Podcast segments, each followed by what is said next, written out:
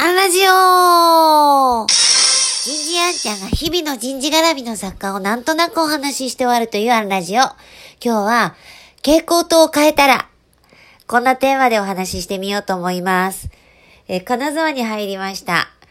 えー思ったより寒くて薄着で来ちゃったことを後悔している夜です。え今日お昼はですね、東京にいて、えっ、と、私の師匠の沢田富夫先生に、えーお話を聞いてました。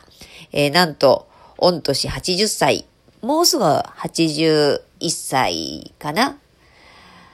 で、こう、人事の学び場を立ち上げるんですって、こう、お伝えしたら、それは伝えたいことがあるから、えー東京まで出てきたら行くよって言われて、もう本当嬉しいですよね。あのーたくさんの、こう、メッセージのギフトを今日頂戴しました。でもまあ、沢田先生のすごいところはまた改めてご紹介するとしてですね、今日聞いてへーっと思った一つを、えー話を一つ。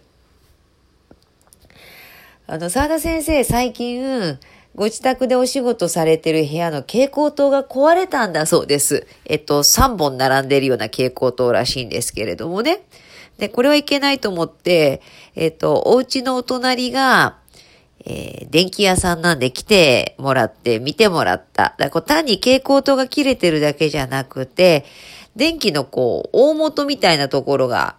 壊れていた。で、これはいけないということで直してもらった。で、えー修理してもらって帰るときに電気屋さんが一言何気なくおっしゃったんだそうです。この機械に LED にしときましたから、あと10年持ちますよって。もうね、沢田先生はハッとしたんだそうです。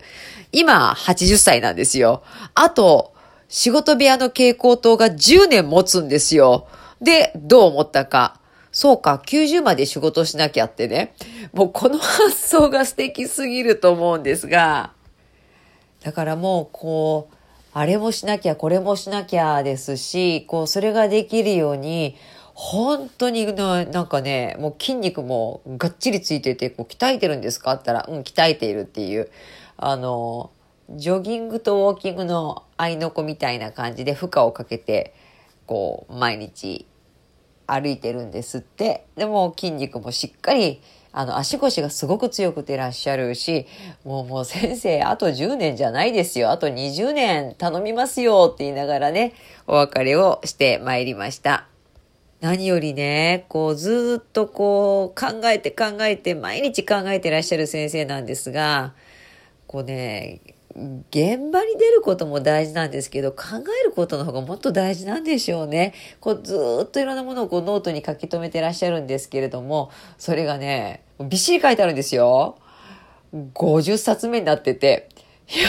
ーと思いながらね、もうあれ見せられたら、あんちゃんと、えー、頭のいい人ってどういう人のことを言うっていうね、沢田先生の結論は、頭を使っている人のことを言うんだよと。もう本当、頭がいい人になろうと思います。えー、生まれつきじゃないです。努力です。えー今日はここまで。明日もお楽しみに